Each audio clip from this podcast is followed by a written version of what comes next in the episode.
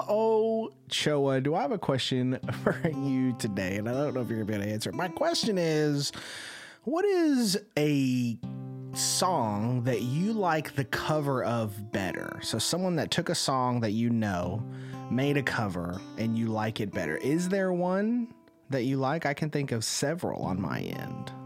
Yeah, because that's all you do is live and breathe music. I know. I live and breathe music, but I don't know if I pay attention. Or just to a cover you it. like. It doesn't have to be better than the original, I guess. That's a tall order. So just a, a song that was redone that you really enjoy, the newer version.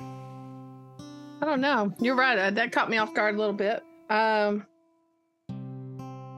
yeah, I, really, I listen to a lot of Christian music, and there's one that I like. Um, so somebody else did it. It's called "Honey on the Rock." "Honey in the Rock," and I like that song a lot.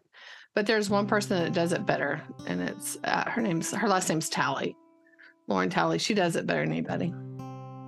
So that's one. But when it comes to music, my husband and I used to sit around and, and just listen to, like when he was down and sad, we would just sit and YouTube fun songs, songs that were made us feel happy. And uh, so "You Make Me Smile" is one that uh, we ended up playing at his at his funeral because he just loved that one, and he even requested that I play it because he thinks that it would make everybody smile, and it did. It's like uh, they have this big, huge balloon, you know, toss and water balloon toss, and I mean, at the end, the guy has to empty out his. Uh, his um, guitar because it's just filled with water. but anyway, and then uh, you know, uh, so we we would like. Um, of course, you know, I, I'm in the 80s. You know that, right? You know that I grew up in the 80s with Journey and Van Halen and Led Zeppelin. And you know, I'm I'm from the old school, but then I also let me tell you what I really like. I like 40s music, to be honest. 40s music. Uh, well, you know, that's the the Andrews sisters.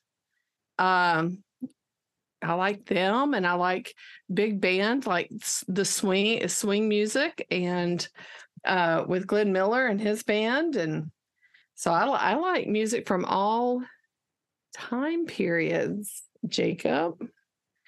And all kinds. Now, growing up, I love country music. I, t- I will tell you that I like Dwight Yoakam, and he has a cover. He does a cover from one from the 50s. I think it was from the um, Beach Boys. Right now, I can't think of the name of it all of a sudden. Anyway, either way, I can't think of the names. That's my problem. I wasn't ready for this. So can't think of names, but I like his. So he does a lot of covers, and I like all of his covers. Um, yeah. And when I was younger, I got to see Elvis Presley, and he did a lot of covers. Like people wanted him to do their songs, so he did a lot of covers.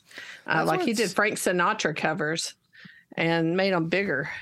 I love a good Frank Sinatra song. But I actually, when I was younger, for one of my birthdays, my parents actually took me to see Elvis Presley. Like I really saw him in a concert. That was my first concert.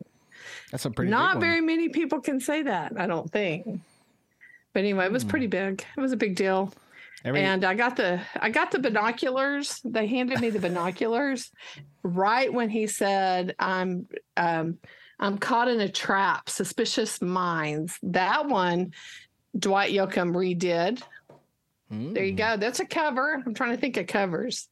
So I like a lot of music, a lot of different types. And oh, well, the other day I had some kids, they were trying to dance, trying to dance. They- They were, I got this one kid that's really good. And uh, he was doing stuff. And I went ahead and we emptied it. You know, we, we opened up a little space for him to do his thing. You know, I'm trying to, I'm trying to get along with the kids. You know what I mean? But anyway, just teasing. And I said, "You want to see dancing?" And I actually took them and we YouTube uh, singing in the rain when they were doing all that dancing. And the guy was going, you know, he ended up flying into a wall when it was all over, but he was avoiding, you know, uh, stage props and all kinds of stuff while he was dancing. And it was interesting. I thought they would think it was hokey or something. And then next thing I know, I looked out there and the, all the kids were, even the, the kid that was uh, usually misbehaving, but I let him dance, you know, uh he was they were just they were like oh my gosh what is this Miss Ochoa? And that's from the 50s so i think i can cover something all the way from the 40s to the to almost now not quite now. We wouldn't i don't want to get too modern. Yeah you don't want to do that.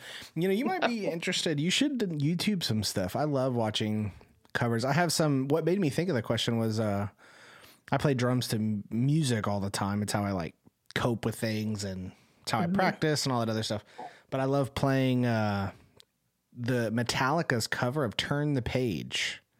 Oh, okay.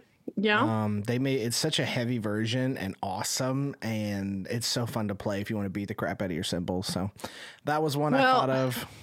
Well, you're bringing up Metallica. you know, they're Sandman, right? Yeah, Enter Sandman. Sandman. And that the one that starts off real slow, like da na na na na na. No, you're so. thinking well, of nothing else no, matters. I'm thinking nothing else matters. That's it. Mm-hmm. My son can play nothing else matters on the guitar. Cool. And when you take that song, nothing of course I, you know, because of my son loving Metallica, I may not know all the words. Or I, I recognize that it's Metallica when it plays. Let's just put it that way. But anyway, uh, nothing else matters. When you take and just listen to the guitar portion of that, that is it's fabulous. It's a great, you know, because he would sit there and just play it all the time. And I would I would actually hang at his room. He doesn't he, you know, when he would practice and I'd hang and he doesn't know this, but I would listen at his door and uh listen to him play because he didn't want to play in while he was learning something. He didn't want to play in front of others. So he closed sure. his doors if nobody could hear him. But I'd sit right out there and listen to him but that's one that he he covered with his guitar. I think it sounds great.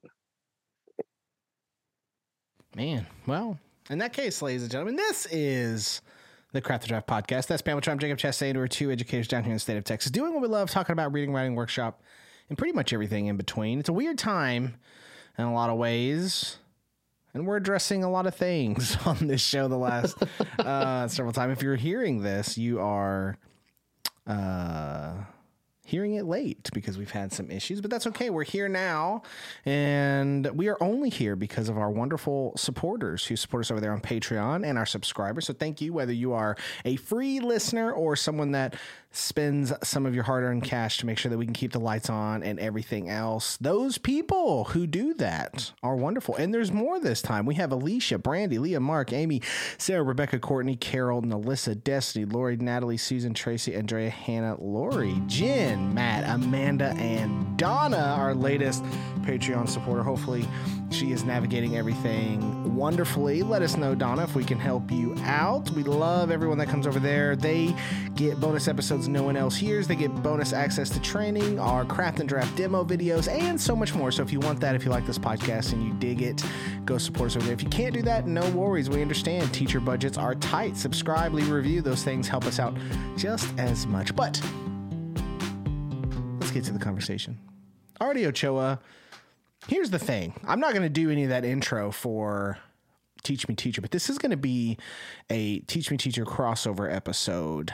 Okay. Um, to hopefully maybe get some people over here into the craft and draft world. So this is going to be a nice little uh, detour for the Teach Me Teacher audience. Nothing changes for us. We're going to treat it like a craft and draft episode, but you know, I thought it'd be nice to kind of pull some stuff over, see if we can uh, entertain some people with our conversation. And this might be a timely episode that I think is worthy of a Teach Me Teacher audience and the craft and draft audience as well. But we're going to be talking a little bit about working through tough times. We're talking about like personal tough times. I mean, I guess we could broaden it to like different tough times because we've all you everything know, is tough. Yeah, I know the world is a horrible place sometimes, but I, I think it's difficult for a lot of people to handle that. You never know what life is going to throw your way. You mm-hmm. never know when you're going to get a curveball, when you're going to get hit by the ball. You don't know when your bat's going to break. Like, I mean Let's uh, let's extend that metaphor for a while, right? It's there's there's a thousand things that can go on. You've uh, been through some tough times. I've been through some tough times, and there are.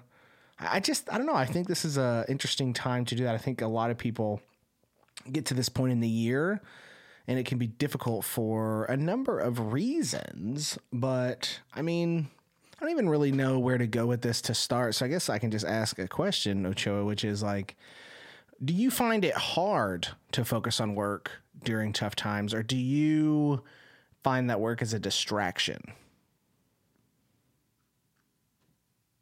Well, I mean, I, maybe it's a distraction. I don't know. It seems like uh, with me, every time when I was younger, let's just go back to before I became a teacher. And my parents are teachers, as everybody should, you know, who's been listening would know. But my mother told me that if I ever wanted to be a, a mom, that I needed to uh, make sure I, I go to school and being a teacher is a really great thing if you want to be a mom because of the schedule. Uh, of course, both my parents would sponsor teaching as a career because it's what they chose to do. And so it just seemed natural that I would, would do that. But one of the things she said was, you don't ever want to be dependent on anybody because you want to be able to make it on your own because you never know what's going to happen.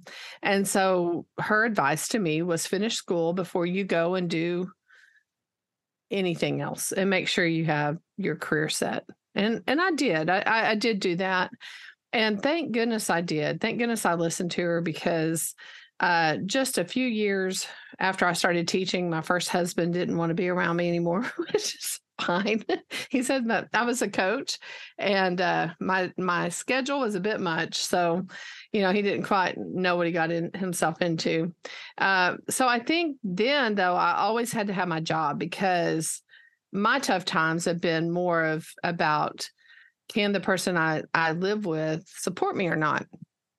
And so then later on in life, I, I got remarried and uh, and then that husband got sick and so I always prioritize with the fact that no matter what happens, I have to have my job because I ended up with three children and I had to raise them.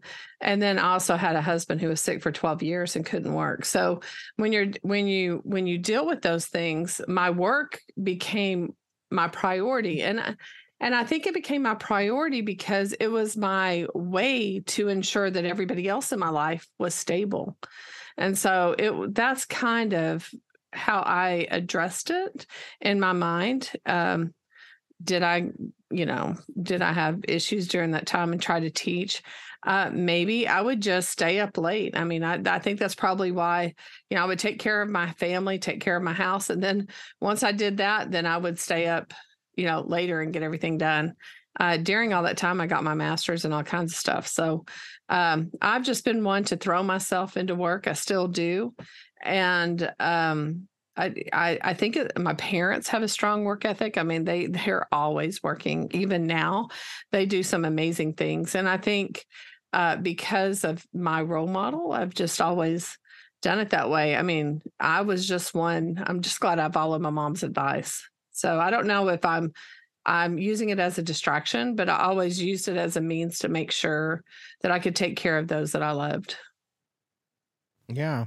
I and that that's the thing like when I so for people who are familiar or unfamiliar with my story like you know I grew up in a house that was always in chaos and there was always problems and as I got older it became I guess more of a burden, right? Because I'm trying to navigate everything and trying to uh, make it out, you know, as a high school student and, and figure that piece out. So once I started working, uh, that's all I focused on because it was like I knew money was my way out, right? Like I knew, like I had to work and go. And I, I remember there was like this pivotal conversation. It's kind of weird to talk about, I guess, but I was like 17. My mom, I was living with my mom and her boyfriend who were on again, off again, and like over and over and over again. And they were about to be off again, but I had like a few months left of school. And I remember pulling him aside and I said, Look, I know like y'all's problems are y'all's problems, but I need you to just like hold tight until I can like graduate and leave, right? Like that was essentially the conversation I had, and he was like, "Okay," like you know, like we it was like this little pact, but like doing that as a teenager and then working and then moving out and everything, it was. I I think like it always instilled in me this this drive to just keep going and like not letting things break you down to the point to where you can't keep pursuing like the key pieces like you can't uh keep making money and keep showing up to work and I, and truthfully like i think that's where my love of work came from I, I liked work before that like my dad used to take me to like jobs on site he was an air conditioning guy and like mm. they would take lunches and I would still like go tinker. Like I didn't know what I was doing all the time, right? And I but I tried to be helpful and I tried to be useful. And I always liked just kind of dedicating myself to a problem. And work is kind of a problem, right? You're you're problem solving all day at work. Now, you know, when I'm a cashier, it's you know, it's not only that, but you still are, right? You're problem solving, you know, with customers, you're you know, you're doing all that stuff.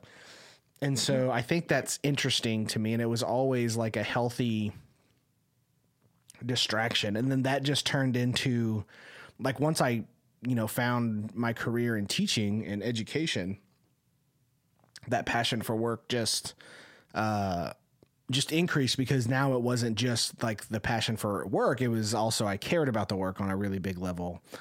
And I became obsessed with it and it was it was just like uh a, a, a positive perfect storm, so to speak. And it was it's it's always just really fascinating to think about it because a lot of people I've talked about you know like balancing like the work life balance and stuff but I've always found that like when I'm hardcore working when I'm into my work and and really feel like I'm making progress, I feel like it makes me a better person. And so for me during rough times, it's like I need to work. It's like I need to, I need problems to fix. Like even at home, like if I'm like, let's say like I'm off work or whatever, it's like, okay, so I got to clean, right? I gotta, I have to, I have to take on an issue. And so it, it, it's like this, I don't know. I see it as, it's just kind of my process, so to speak. Um, and I don't know. I, I find it interesting that like I know everyone's different, and I don't I don't think either answer is better, but I don't know. I'm also kind of like a tortured artist, which I hate to say because it's so cliche, but like I think I do my best creative work when I am not happy. You know what I mean? Like cuz that's how I mm-hmm. that's how I fell into the love of making music. You know, when my family would fight, I would go out into the garage, turn on Linkin Park and play you know, for an hour, hour and a half on the drums or whatever. And mm-hmm. so that's that's literally how I became who I am artistically. And then later that turned into writing and everything else. And so um, there's a piece of me that's like it like the two fuel each other. And it's not like I want bad times, but like when I have them, it's like I I've just had these like mostly healthy ways of coping with stuff. And so it's hard to it's hard for me to empathize with people who don't necessarily see it that way. Not because i don't want to empathize but just because it's it's like a foreign concept to just like shut down eh, so to speak. You know what i mean? I don't know. I feel like i'm talking in circles. Oh no i do. As a matter of fact my my mom just the other day of course you know y'all know i talk about them all the time but my mother she actually thanked me the other day. She i don't know who she was talking to but she was talking to somebody and i guess my my mom let's just go here. My mother's one of these people that she's like you know what? Yeah it happened. It's time to cry. Now get over it. It's now get up and go. So so you know that's how she always was with me but she thanked me the other day. She said i just want to thank you for all these years being able to deal with stuff. I mean i just i had no idea how good that was for me that you could deal with stuff. But I think she's one of the reasons why I could deal with stuff. My dad too. Um, you know, for example, one time I I sprained my ankle. The biggest fight my parents ever got in was when my dad took the crutches from me. he told me I needed to walk because, you know, uh DeBoard's walk, you know, DeBoard's walk through it and, you know, no pain, no gain kind of attitude. And so um, and, and I get to school that day, and the trainer's like, "Oh, it's not as bad as it And then he takes the shoe off and he goes, Oh my word, why are you walking? And I'm like, Well, because my dad told me to. And so it's just, but I think because of that, it makes it made me tougher. Does that make sense? Because I think my dad grew up on a farm. And you know, when you grow up on a farm, you just you, the cows need to be milked, right? I mean, you can't just you get up at four in the morning because the cows need to be milked. There's no if ands or buts about it. You just get up and go or you don't or you don't make a living. So it's just kind of that's the attitude i was i was raised with so.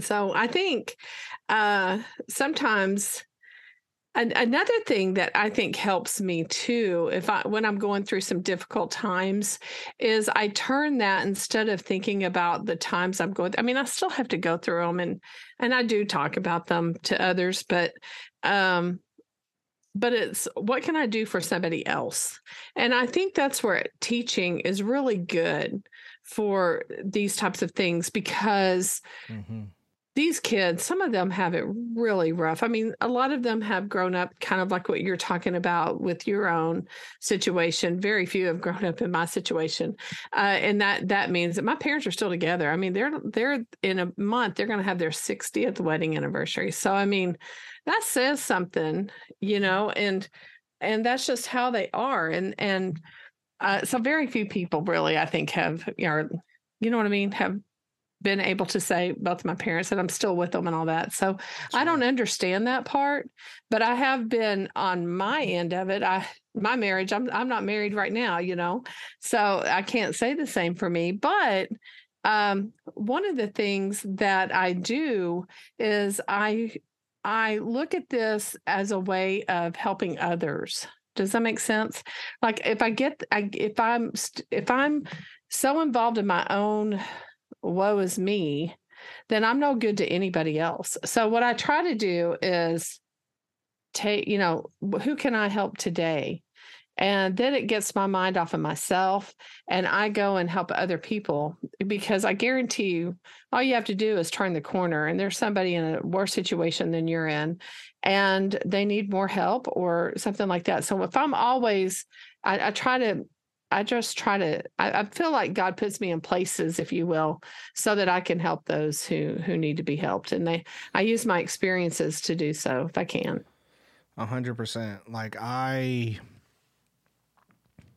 with I mean that's that's like why I think I fell in love with teaching because it was you know, as a kid I didn't really understand why the things happened to me right? Or not to me, but like why I went through stuff and why mm-hmm. I had to see what I saw as a kid and why I had to see abuse and drug abuse and experience it in a bunch of different ways and experience kind of psychological abuse and, and all this other stuff.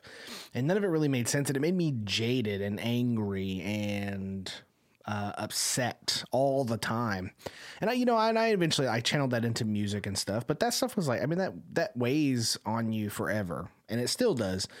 But when I became a teacher, it was like, oh, I can, it's like I can use this information and this feeling and my knowledge of what some of this stuff is and like from a firsthand experience to help other people and to educate people who don't know to to have an empathetic ear when a kid is making all seemingly all the wrong decisions in their life but because they're going through stuff like I've been there I have I have made plenty of, of dumb decisions to to cope with things, and as a kid and uh, and as an adult. But it's when you that's kind of like the the biggest upside to anything is you don't you really don't know how to cope in life unless you've gone through stuff. Like there's really no shortcut, mm-hmm. and like you can read yeah. books about it, you can listen to people talk about it, you can watch TED Talks, but you don't know unless you're there and that's kind of the it's kind of the crappy part about life, right? Like you don't know how to win until you failed. You don't know how to mm-hmm. pursue unless you've ever given up, right? Like you like I mean to take this to a literacy standpoint, right? To really bring it back to I guess the topic of a of crafted draft is like it's the same thing like when a kid looks at a blank piece of paper if they've never if they haven't ever filled up a piece of paper because they wanted to, they have no idea what that concept is. And so when you look at a kid and you say, "Hey, all right, we're going to fill up a page," and they've never wow. gone through that process, it's it's like asking them to do nothing, right? It, you you can't get them to that point. Or when you ask a kid, it's like, okay, now we're going to read a novel, but if the only novels they've ever read are what has been read to them, or like in a in a read aloud or something like that, it's they there's ebbs and flows to reading that you only get by doing it, and so it's like experience is the greatest teacher and the only way to get experience is to live and a lot of experiences are bad and so like i think sometimes it's easy to dwell and it's easy to become miserable and it's easy to find other people who are miserable and just stay in that space and and kind of live within uh, your pain, right? And I'm not saying ignore it, but I think it becomes really easy to to not make it a healthy piece. And so for me, like I really liked your idea of like just flipping the script and being like okay so who can i help now? Like what can i do to to be helpful? Like yeah i'm in misery right now or i'm suffering but what can i do for somebody else? And that's such a powerful stance. I think another good stance is like what am i learning right now? Like what is this mm-hmm. teaching me about life? What what what am i gaining from this really crappy experience? And i think that's hard to do. I think both of those stances are hard to do, right? Because it's just times can be difficult. Like we've uh, people, it's it's life is a is a complex thing, and it's not the easiest to navigate all the time. But kind of divorcing yourself from the emotion i think is is an interesting task i mean what if in your times like that like how do you how do you get checked out of that i know you've mentioned like your family you know have they're like your constants of like all right, mm-hmm. it's time to get to work it's time to go walk yeah. right but yeah, like other than that right for people that might not have that like me like i don't like I have a, a, few close friends and pretty much no family members that I speak to on a regular. And so a lot of it has been me. Um, and it's difficult at times. So for, for people in my situation, right, for people that don't have really uh, rocks to, to lean on, so to speak, how, what do you suggest as a way to kind of not, not forget, but disconnect long enough to have a healthy perspective? Well, first of all, um, through through some of my most difficult times, and and I've had a few. Um, you know, my uh, I was just thinking a second ago, and this might not answer your question, but I remember one of the when I wrote my husband's obituary, and you know that was a pretty tough time. I won't lie. And uh, but one of the things that I put in there because he was sick for a long time, and I put in there he fought hard to live, and I think sometimes we have to do that. We just have to fight hard to live, and um, and then and then another thing too is is typically well i'm just gonna my, my son i can't say too much about him but some of the stuff he's gone through, I I asked him, I said, how do you, how do you do what you do? Because he's been in some trainings that I would never sign up for. And I'm like, how do you do that mentally? And he's like, well, mom, I always know it's going to end. I don't know when it's going to end, but I know it will end. And so, as long as I can persevere until it ends, then I'll I'm going to be okay.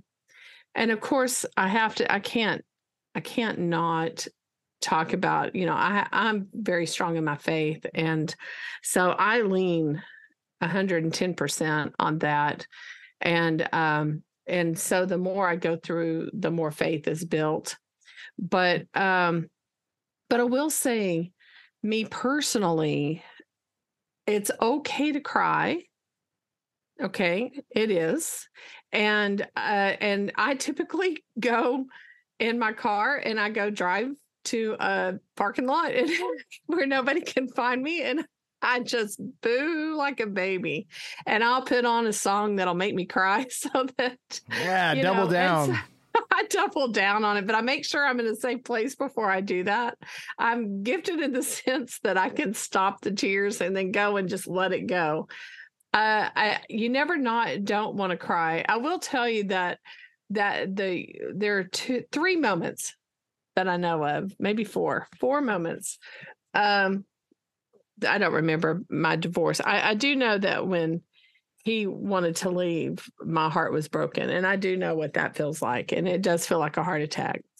And that's all I remember there. But when my husband died, and when I made my B college course, because I wanted an A and the stupid computer broke and I it said, well, if you'd have turned this in on time, I lost like a thousand words. I had to go back and get all those words since I couldn't get them all in time. So I turned it in uh, t- uh 16 hours late. So they took points off. I got a 92, would have had a 95. but They gave me a 92 because they couldn't.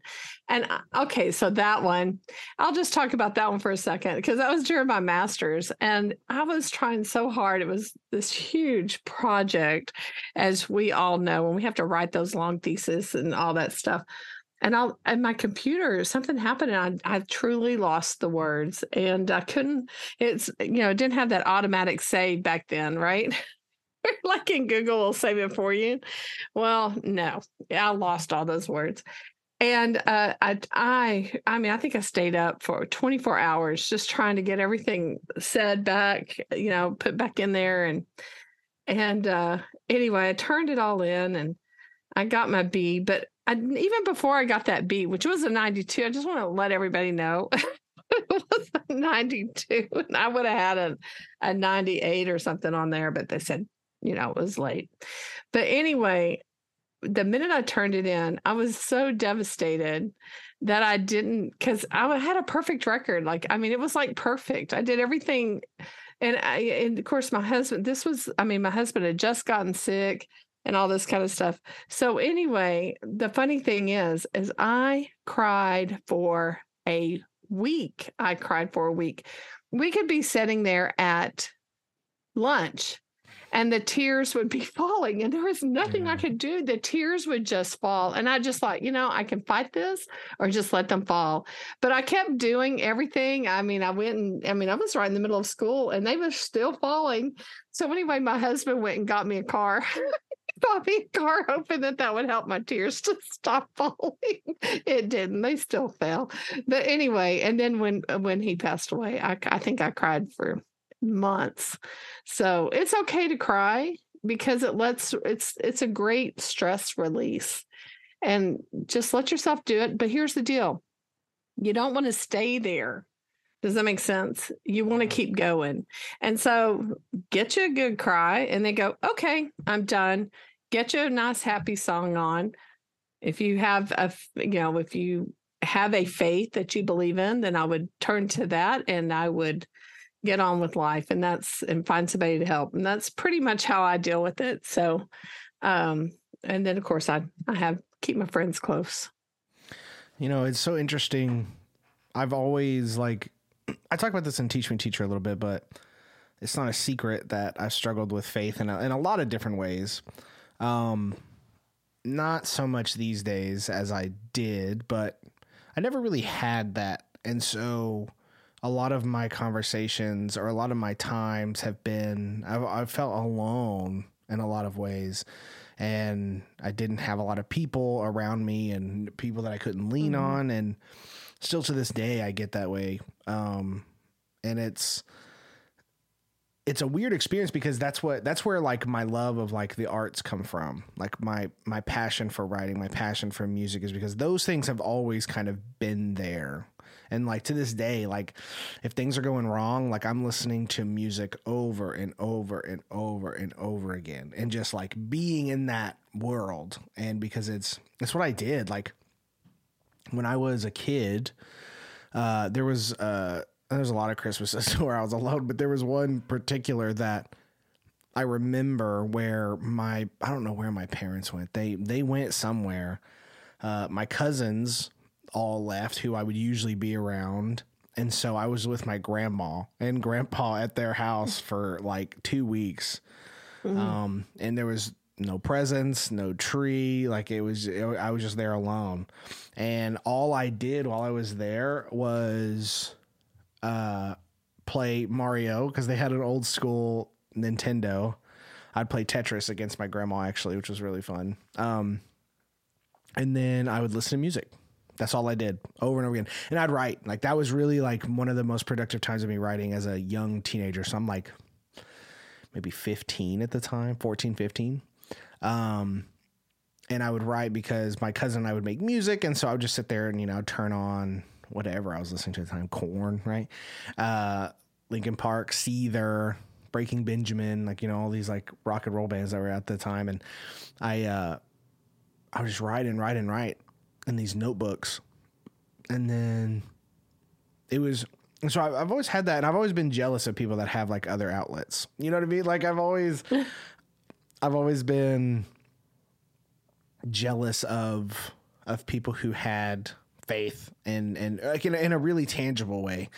Uh, and this has been interesting, and so I've always had sympathy for people that don't have those things. You know, books eventually uh, became uh, something that I turn to a lot. These days, it's actually really hard for me to read if I'm stressed or have anxiety and stuff. It doesn't relax me the way it used to, which is kind of weird. And I don't know if that's like a symptom of being an adult, but it's like the moment I, cause I, it's almost like I feel guilty. It's like I can turn on like a, like a, a, game on my phone or you know on the PlayStation or something like that, and I can that can distract me. But it's like if I'm sitting there reading, it's it's like it doesn't distract my brain enough these days. And that's been like that. Honestly, it started in COVID, which was really weird. Wow. Like when COVID hit, like I was like, oh, I'll just stay home and read, but I couldn't. Like I was. You know, I mean, think of like those heightened days where like everyone was really unsure about what's going to happen, like when everything really shut down. Um, there were uh oh yeah. it, it, it, was so it was it was just concerning. And so i sat there and like tried to read and i just couldn't. And like ever since then like i really still can't if something's wrong or whatever. And so that's that's been a weird like loss. It's like i can only read if i'm really happy. And that's that's kind of disturbing to me because it wasn't always like that. Like i used to like my mom and dad like when they would fight or when she would fight with her boyfriends or whatever she would like take me to Barnes and Noble, spend like 120 bucks, you know, on books. And then I would go in my room and just read and read and read while all the chaos was happening. And that was like my that was my out for a really long time, especially when I didn't have a drum set because there was a period where I couldn't play drums and I could just play my acoustic and stuff. But I wasn't good enough at acoustic for it to be an outlet, so it's like like I, I, I hadn't developed that piece of me yet, so I didn't. Mm-hmm. N- now these days I can I can pick up my guitar and it, it gives me the same release, but um, I don't know. It's been a weird loss. Have you? Has there been something like that to where you like something that used to work and now it doesn't? Yeah, I don't. I don't read for pleasure anymore like I used to. I mean, I used weird? to could get in a book and stay for hours in it, but I'm like you. I'm I think it's because I always have something else I've got to do. And if I if I stay there too long, you know, I don't know. But I don't know if that's a loss for me. I don't think that was ever an outlet for me. I just like doing it. Does that make sense? Um no, I don't know. I, I, I tell you, I I call and and and talk to people that I love, but um it's it's dwindling uh that people that I can call. Um a lot of people that I called are no longer with us anymore. So that's kind of a weird thing. Um so my phone calls are a lot limited than they used to be because I used to call to check on people. But really, I was probably taking care of me just as much as I was checking on them, you know, just uh, whatever.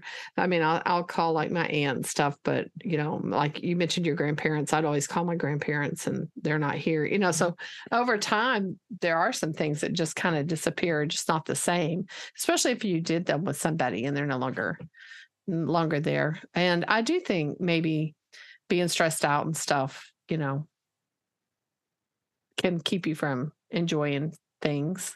Um, but as I began earlier, my husband and I, we would just sit when we were getting kind of a one of those moods or whatever, we would we would listen to fun songs.